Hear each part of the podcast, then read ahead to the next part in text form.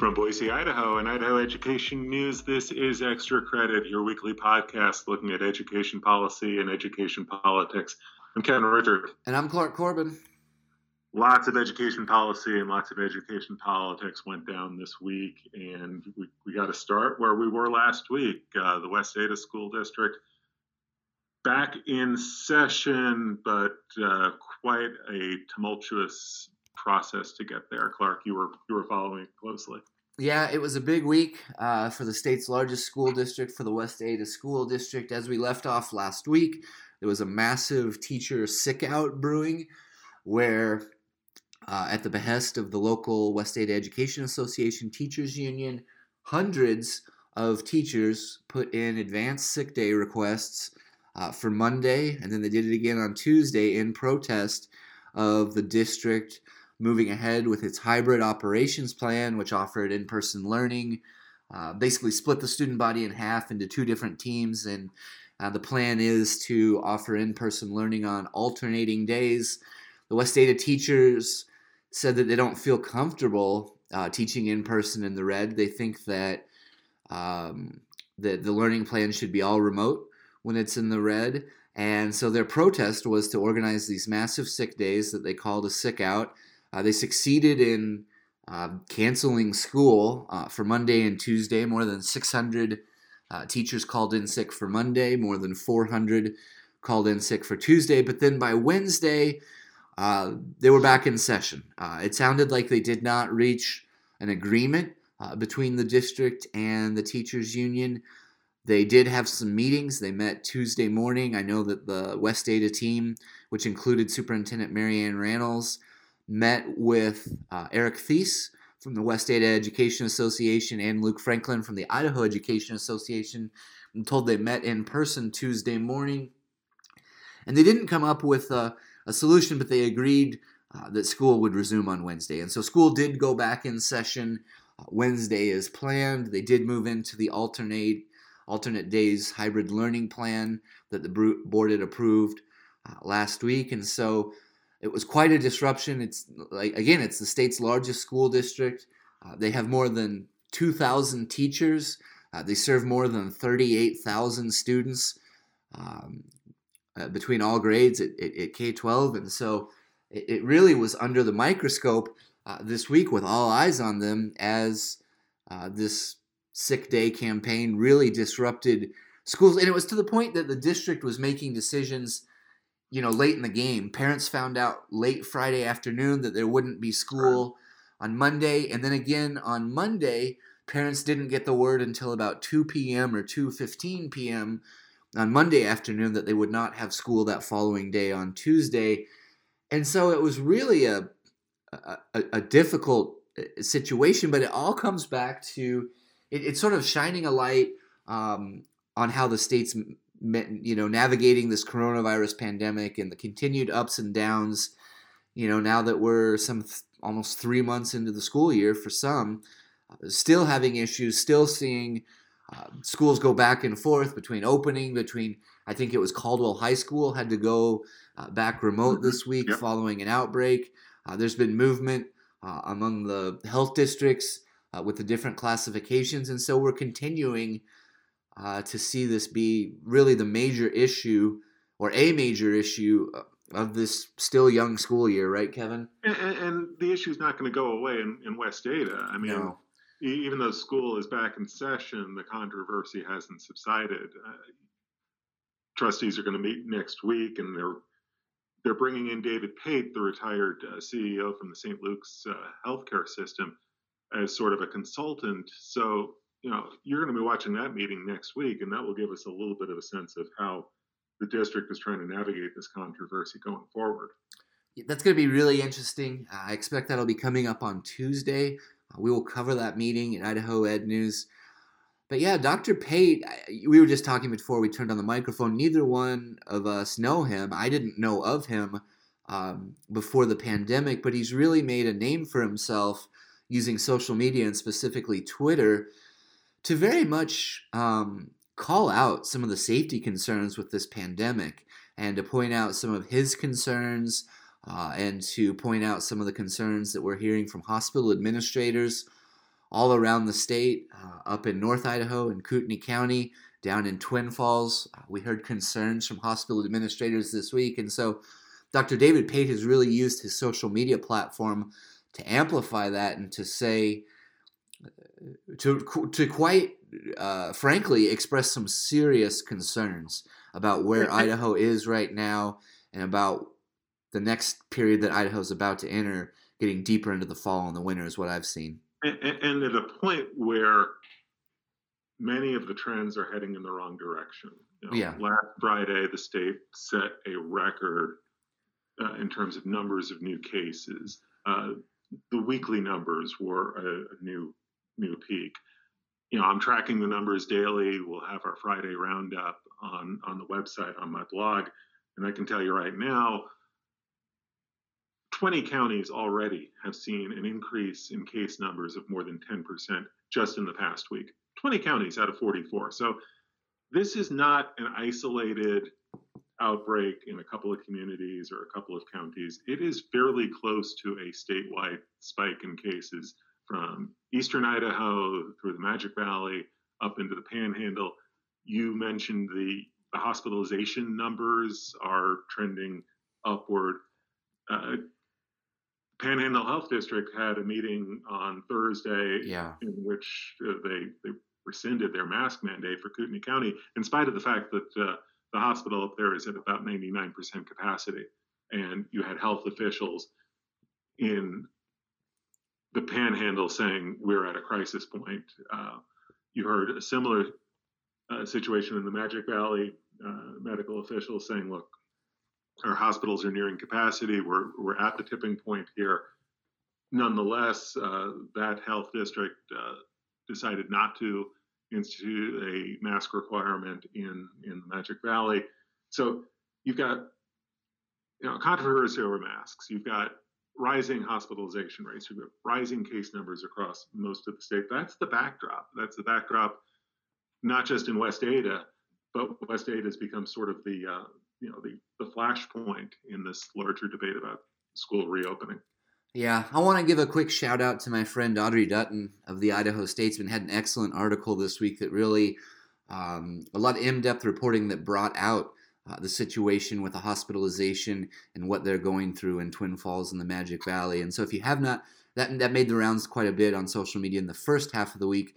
If you haven't seen that already, Audrey Dutton had a great article for the Idaho Statesman. Uh, it's available on their website or by googling. But also, I mean, you talked about you're watching the numbers. I'm watching them too. In Madison County is a real concern in eastern Idaho. Uh, that's Rexburg. The Madison School District is home there. Um, a real concern uh, with what the numbers have done and the number of cases, uh, the positivity rates in, in Madison County and in eastern Idaho. But it's like you said, it's not it's not limited to a big city. It's not limited to a certain region, and it hasn't been for for a long time. And if you listen to the health experts, uh, you know, Dr. Pate being one, but certainly not the only, the consensus view that you're hearing from the health community is it's going to get worse here before it gets better, that we're heading into a really uh, tricky, dicey, frightening few weeks as these case numbers, we've seen it before, over and over in this pandemic, case numbers uh, eventually translate into hospitalizations, and unfortunately, hospitalizations eventually translate into increased uh, fatalities. That's the pattern. We've seen this happen over and over. So these increases in case numbers are a leading indicator that things could get worse here before they get better, and that's that's also the backdrop. That's the the public health reality that school districts are facing as they try to figure out whether to uh, whether to open uh, or stay open or blend between face-to-face and online learning. It you know it's a it's a tough situation and it's not going to get easier anytime soon. No, and we've talked about how we're coming into the traditional flu season and all these different things um, could sort of be compounded. And so everybody from uh, Dr. David Pate uh, even the governor, to the state epidemiologist, Dr. Christine Hahn, uh, Health and Welfare Director Dave Jeppesen.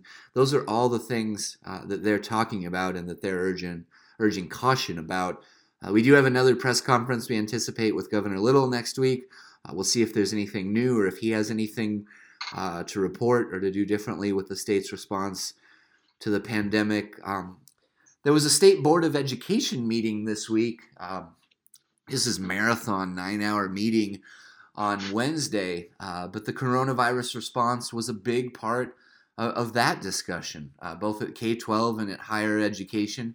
And at the very end of that meeting, um, and I don't want this to fly under the radar at all because it was pretty significant news uh, that happened in a in a, the midst of a really busy week. Uh, but the State Board of Education voted unanimously to amend the school reopening guidance that it published back in July. And uh, there were a couple of things that the state board did.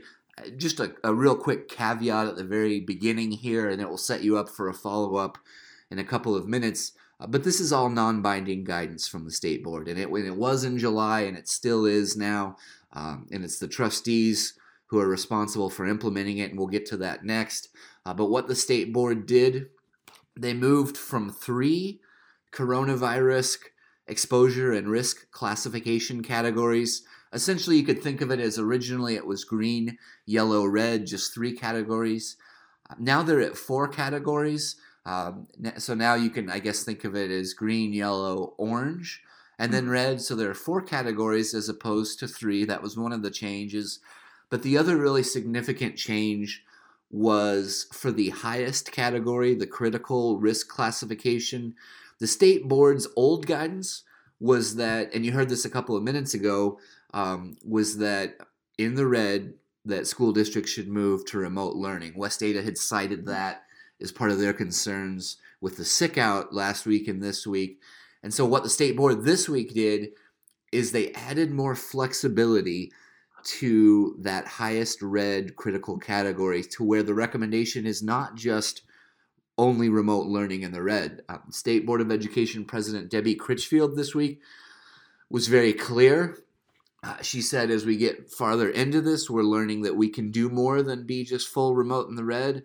They cited Central District Health, which is one of the seven regional public health districts in Idaho. It serves um, Ada County, Elmore County, uh, Boise County, maybe Valley County as well. It serves four counties, but uh, it is based in in and around Ada and Boise. Uh, but they cited that decision from earlier this month, where Central District Health moved all the Ada County schools. That's Boise, that's Kuna, that's West Ada. They moved them into the red at the beginning of October, but said as of now, for now, we still support some level of in-person learning. And the justification that they say for that is that the transmission rates among students are lower than the overall community as a whole. But that was big news this week, Kevin. And and it is it's another example of how things continue to change, right? The state had three categories and then not long after that some health districts moved on their own to four categories. But now Central District Health is still in 3 and the state has moved to 4. And so things just keep changing and some of it is natural that we would expect to happen as we learn more uh, about just this devastating situation. But I know some of it is, is leading to confusion and mixed signals, and obviously a lot of frustration from everybody to teachers, to policymakers, to students, uh, to parents and patrons.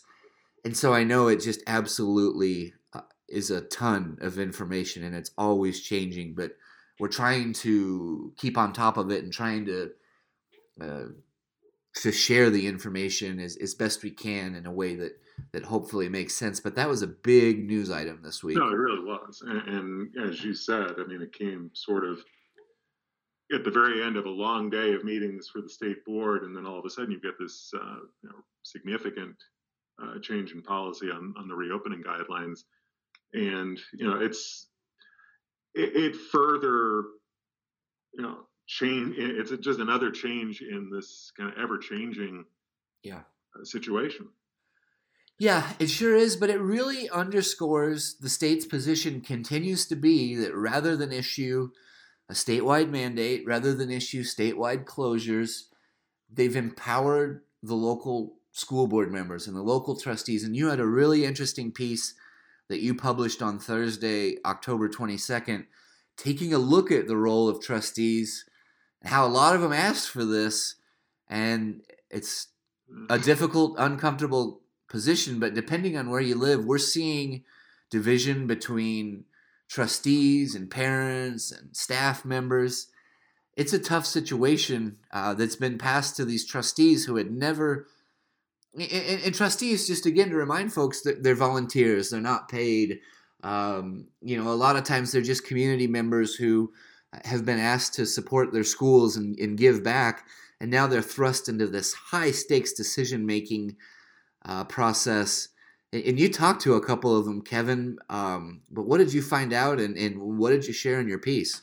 Yeah, in, in trying to look at the predicament that the trustees find themselves in, I wanted to talk to a couple of trustees, uh, former trustees, folks who are kind of outside of the fray but can talk about the job and what the current trustees are trying to navigate. And one of the folks that I spoke to was Troy Rohn, uh, who until last month was a member of the Boise School Board. And if you recall back in late September, uh, Rohn resigned. He was frustrated uh, with the lack of what he saw as a lack of leadership at the federal and state levels on uh, coronavirus response and the punting of this issue to local school boards. Yeah. And now, I had a chance to talk to him, and I kind of wanted to get his perspective a few weeks removed from the job. And, you know, he was on the school board for eight years, and Troy Rohn is he's a professor at Boise State University, very smart guy, uh, you know,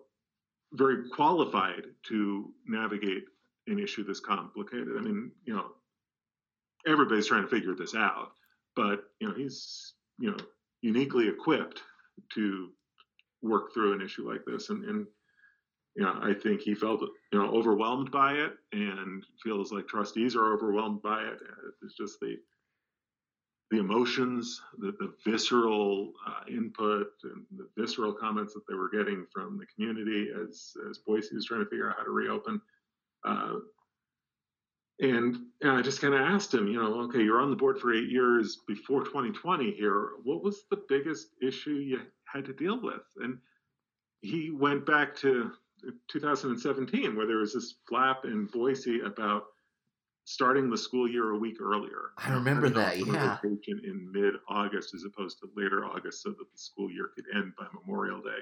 And if you remember this story, you covered it as well, Clark. We, we both had a, a bite of the story there was uh, a hue and cry from the community. Uh, folks from the Roaring Springs Water Park weighed in in opposition because you know they didn't want you know they wanted kids at the water park. They didn't want kids at school in the middle of August, and that passed for a big controversy uh, in 2017. I mean, obviously now we know what you know what difficult decisions are uh, in 2020. If only life was so simple. yeah, it was it was so quaint back then. We were just worried about whether kids could you know, go to the water park or, or start the school year. But yeah, the, the point being that, you know, he kind of said it. Mike Wheaton, a, former uh, trustee in the West Ada district, said it. No, nobody could have been prepared for this. Uh, how can you prepare for this? I mean, we're all navigating this and figuring out in our personal lives. So why should it be any different for trustees? Um, but I really, you know, I find myself thinking about the West Ada situation. I wrote a lot about it in my piece. Just in the first six weeks of the school year, they've had an online rollout after Labor Day that really didn't go well, and they had a lot of upset parents. You had legislators, 13 legislators, including some heavy hitters like Mike Moyle, the House Majority Leader, Chuck Winder, the Senate Majority Leader, could be Senate Pro Tem by next year, urging the trustees to open the school full time. Uh, you know, complete, you know, a complete open. You got a recall election right now. Uh, parents who are upset about the pace of the reopening, going, uh, trying to recall all five sitting trustees. Now you've had the sick out. Uh, so there was a lawsuit. I, I, I meant to mention that earlier, but uh, a group of four parents, uh, the Idaho Freedom Foundation, and I want to say the Liberty Justice Center or something like that, mm-hmm. filed yeah. a suit uh, they announced it on Tuesday or Wednesday, sued the West Ada Education Association, sued the teachers union, and are asking a judge uh, to rule and decide if this was. They're, they're alleging that it may have been an, a, legal union strike, and so they want a judge uh, to issue a ruling, and they'd like to prevent that uh, from happening in the future. I think is is where they're going with that lawsuit. But just, I, I mean, so much going on in West Ada and everywhere. That's West Ada, and you know, six weeks ago they opened. It, it feels, you know, again, everything feels like it's uh, time feels very different in 2020. But six weeks ago, uh, we were talking about West Ada opening and having a, a, rough go of it with online learning, and all of this has unfolded just in, in the six weeks since. And again, if you believe the health experts, uh, you know, we're not out of this by any stretch of the imagination. Uh, the, the, health crisis is going to get uh, going to get worse. So it's going to be a long school year for West Ada, long school year for trustees uh, across the state, and you know, let, let's let's. You talked about it before how the trustees are volunteers, and in a lot of communities, school districts really struggle to find people to serve as trustees. These are not hotly contested local elections.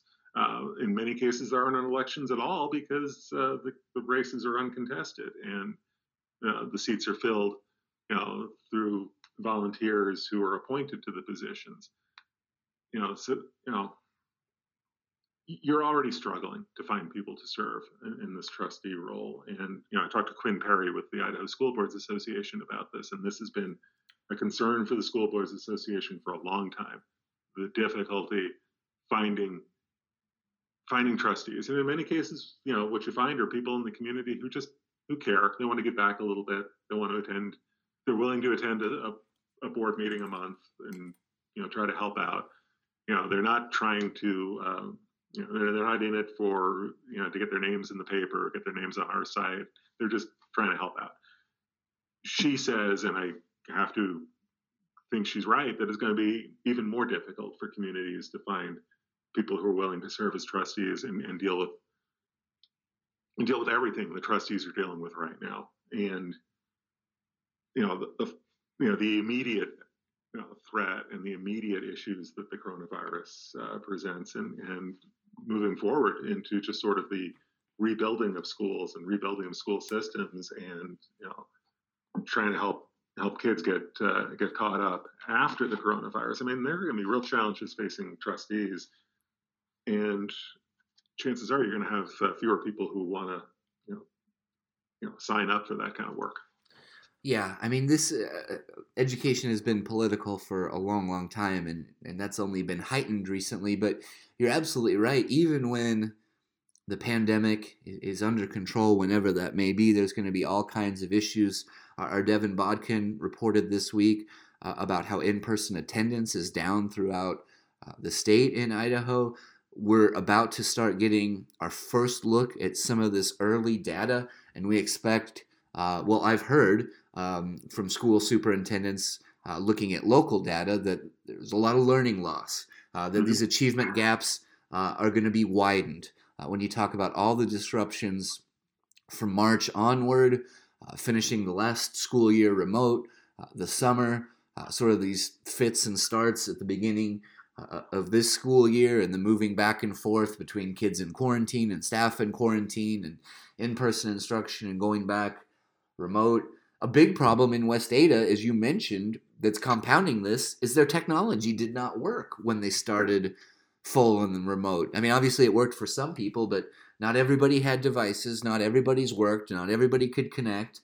Some of the younger students are are having a hard time, and it's nothing is easy. Uh, but even when the pandemic is under control, the fallout of this is going to be years. Trustees, as they think about if case numbers get worse and we have to think about uh, going from hybrid to online learning, knowing that it went, you know, went so poorly the first time around in September, that's got to be weighing on their minds.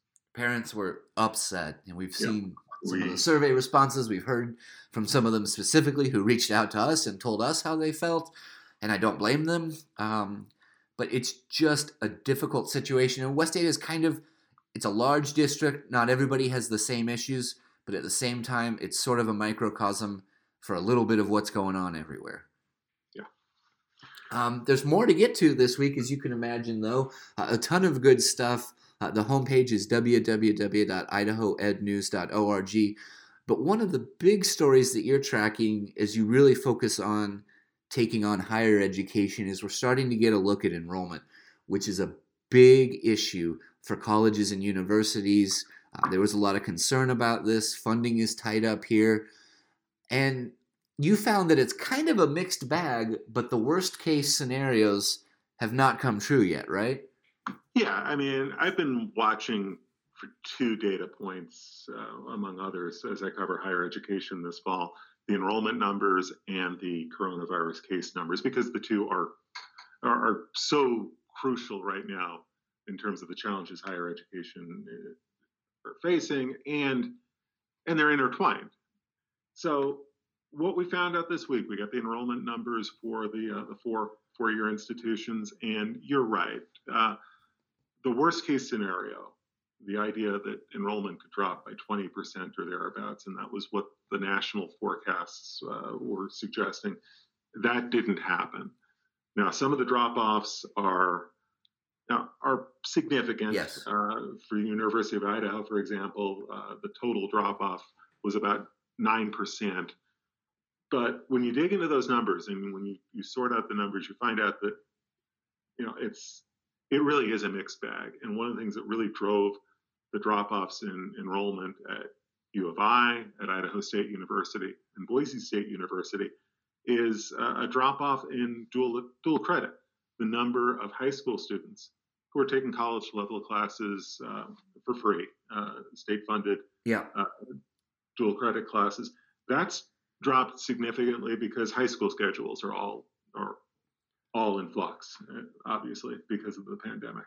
So you're seeing a big drop off in dual credit, which is a story in itself, and that's the story I'm going to try to sort out more. But as it affects enrollment, it really kind of skews the numbers.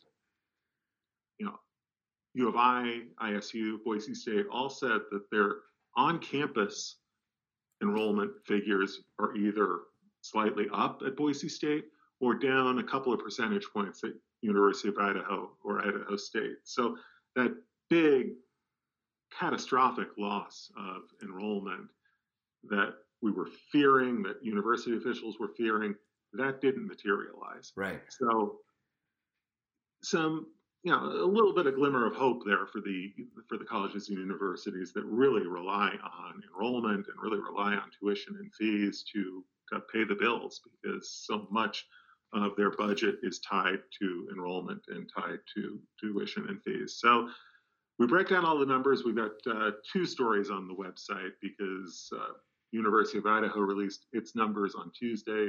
So we've got a standalone story that takes a deep dive at U, U of I's numbers, and then a piece that I posted on Thursday because we got the figures for uh, Boise State, Idaho State, and Lewis Clark State College, so you can see what happened at the four institutions.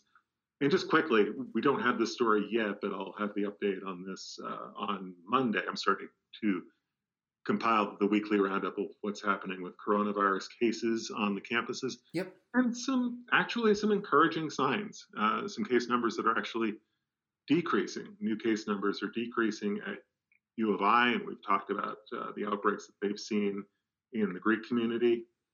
That seems to be subsiding. Uh, officials are you know, cautiously optimistic, I guess you would say, about uh, where things stand now and trying to get uh, through the rest of the semester, uh, the rest of face to face learning uh, into Thanksgiving break. A drop off in case numbers at uh, Idaho State, even a drop off in case numbers at BYU Idaho, even in the middle of Madison County, which is having such a spike in cases overall. The new case numbers seem to be slowing down a little bit at uh, BYU Idaho. They're holding steady at Boise State. So again, you know, fluid situation. We could be talking about a whole different scenario next week, but the numbers right now, as far as the outbreak on campuses, uh, numbers seem to at least be stabilizing or, or moving in the right direction.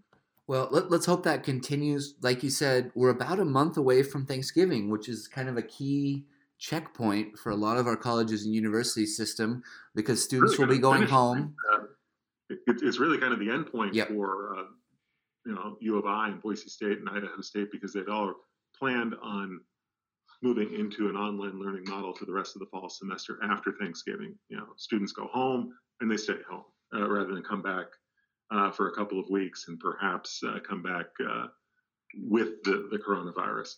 So, really, you know, University of Idaho folks and, and the other university officials are just trying to get to Thanksgiving break. And you know, if the numbers are stabilizing, that's certainly a good sign. Yeah, let, us hope they continue uh, to stabilize and get some good news uh, there for sure. And, and like you said, two stories at the homepage at www.idahoednews.org looking at higher education and enrollment. And you'll have you'll have your trend line piece later today, later Friday, October 23rd. Right. And that will look at the overall case numbers. It will look at some of the county hotspots. It will look at the uh, the K through K 12 numbers that we get from the Department of Health and Welfare. Those should come uh, sometime Friday. So we'll have all of that Friday evening, and we'll have the campus roundup on Monday.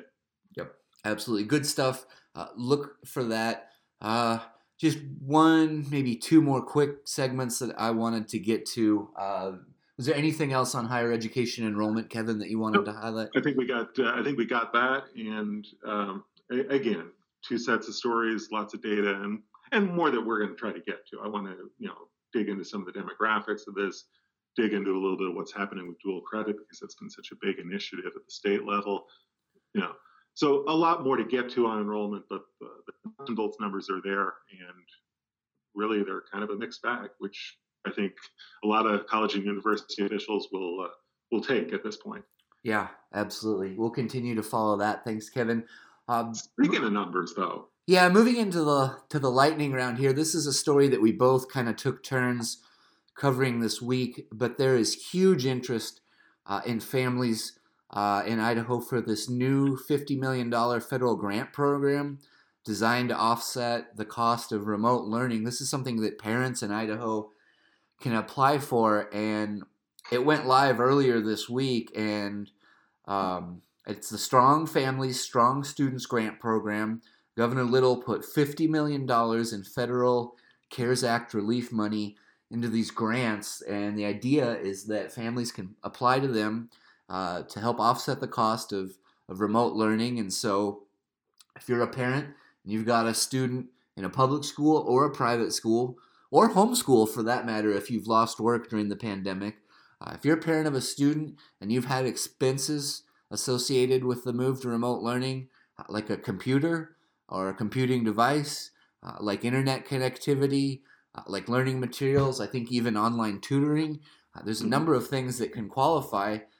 There's these state grants that are available, um, and they would cover up to $1,500 per student or 35 hundred dollars per family. It went live uh, on Wednesday morning, and Kevin, it, the response has just been incredible. More than fourteen thousand applications came in in just over a little over the first twenty four hours, yeah. and that covers some twenty nine thousand two hundred students. Um, and and so the demand is is high, and I think it's interesting when they announced this program in September, they were thinking, oh, maybe this could cover about 30,000 students. And so we've had 29,000 plus apply. And it is both a need based grant and then after that, first come, first serve. Uh, um, you, you, need to provide a tax form, uh, your 1040 if you apply. You need to have a form providing a proof of your address and your child's school enrollment. Uh, but there's going to be waves, and uh, your income, adjusted gross income, will be a factor but just tremendous I- interest in this program as the state anticipated, so much so that the uh, Strong Family Strong, Strong Students Grant uh, application site was under a heavy load at the initial launch and had some delays. But just a lot of interest in this. But there's also some questions about, I don't know about questions, but um, it's been it, has been pointed out that uh, that there was this company, this vendor called Class Wallet that received um, uh, basically a no bid contract uh, mm-hmm. on this. And what they're going to do is they're going to manage the online application site and then this online wallet where the families would actually receive their grant money. They've done this in other states. I want to say specifically in Oklahoma. Yeah. And timing is a factor. Uh, the state has to award these grants and spend the money by the end of the calendar year in 2020. But as our friend Keith Ridler from the Associated Press pointed out, in his coverage uh, that Tom Luna, who's the former Republican superintendent of public instruction and the current head of the Republican state party in Idaho, is a lobbyist for the group that represents Class Wallet, and and so that was one of the the tentacles um, of, of this story. But a big program coming together pretty quickly, and just a ton of interest, and we're really going to keep an eye on. You know, f- following the money. When do they award the money? Do they announce how many people receive the money? Do they do demographic breakdowns based on income or based on school district? We're really going to try to follow this closely. And then obviously, we know uh, through the contract and some of the reporting that um, Class Wallet is going to be able to uh, charge fees that could bring the value, the base value of the contract is $515,000, but Class Wallet will be able to collect fees that will bring the value of the contract. I think it was up to about two million dollars, right? Two Kevin? million. So I mean, there's a lot to watch for here. I mean, there's a lot of dollars to follow, and that's so that's about two million dollars to the vendor that yeah. comes off the top. So when we're talking about a fifty million dollar program, as a practical matter, the state's going to have about forty-eight million dollars probably to distribute to families. So we're going to want to watch the contract and, and see how it works and, and see how it plays out because you know, the state's rationale for this no bid contract is that this is uh, federal coronavirus aid that has to be spent by the end of the year. I think families can can spend the money a little bit later than that, but that's correct. The if, money has to be the states have to expend their money by the end of the year. So that that's exactly that's exactly correct. Yeah, but families have families have until the first week of December to apply based on the numbers we're seeing. If you think that you're eligible and if you want some of this money, I would encourage you to apply now uh, because need and then timeliness will will be factors. Um, but yeah, parents uh, should apply now uh, if they want. The official application deadline isn't until like December eighth, and then the state has to spend the money by the end of the year. Uh, but families have until I, I want to say June, but I, basically spring uh, to spend the money next year. So if they get it now, and they can apply for expenses they've already had, or they can apply to you know tap into the grant. But we're really gonna watch that. But even though the state has to turn this around quickly, and and that could be a factor, right? Like a bidding process uh, and the RFP process and all that if, if that would take 90 days, well, that that puts us through the end of the year. Uh, right. That was and, the argument for the no bid contract, yeah. and you know that's why the state went this route. But I think now it's incumbent upon us as reporters is to watch this process to shine a light on how it works out. Yeah, on where but the money is going. Interested with these grants, and you know, just try to get a sense of the demand. You know, how much of the demand did it cover?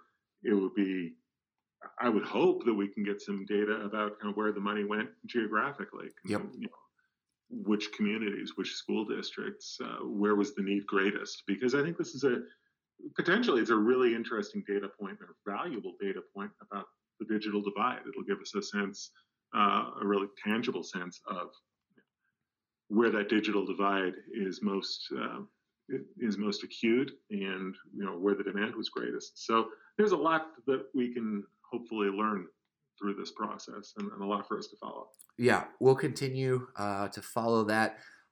In my article talking about all the demand, the headline is uh, the headline is thousands of parents apply for grants to offset the cost of remote learning. At the bottom of that article, if you pull it up, there's a link to the application site.